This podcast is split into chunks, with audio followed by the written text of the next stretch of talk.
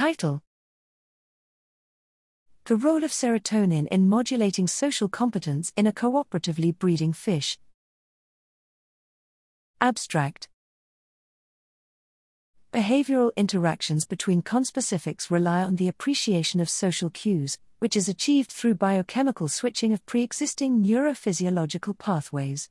Serotonin is one of the major neurotransmitters in the central nervous system responsible for the modulation of physiological and behavioral traits, in particular social behavior. The importance of serotonin for the ability to optimize one's social behavior depending on available social information, that is, social competence, is yet unknown. Here we investigate how serotonin and the serotonin 1A receptor, 5-HT1A, modulate social competence in a competitive context.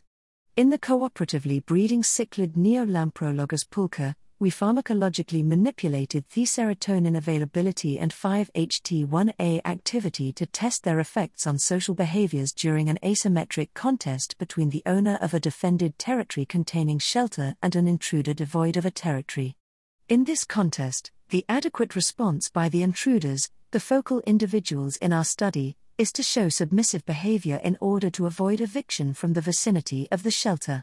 While the serotonin enhancer fluoxetine did not affect the frequency of submission towards territory owners, reducing serotonin by a low dosage of 4 chloro-dl-phenylalanine, PCPA, increased submissive behavior. Furthermore, threat displays towards territory owners were reduced at high dosages of fluoxetine and also at the lowest dosage of PCPA. 5-HT1A activation increased threat displays by intruders, indicating that this receptor may not be involved in regulating social competence. We conclude that serotonin, but not its receptor 5-HT1A, plays an important role in the regulation of social competence.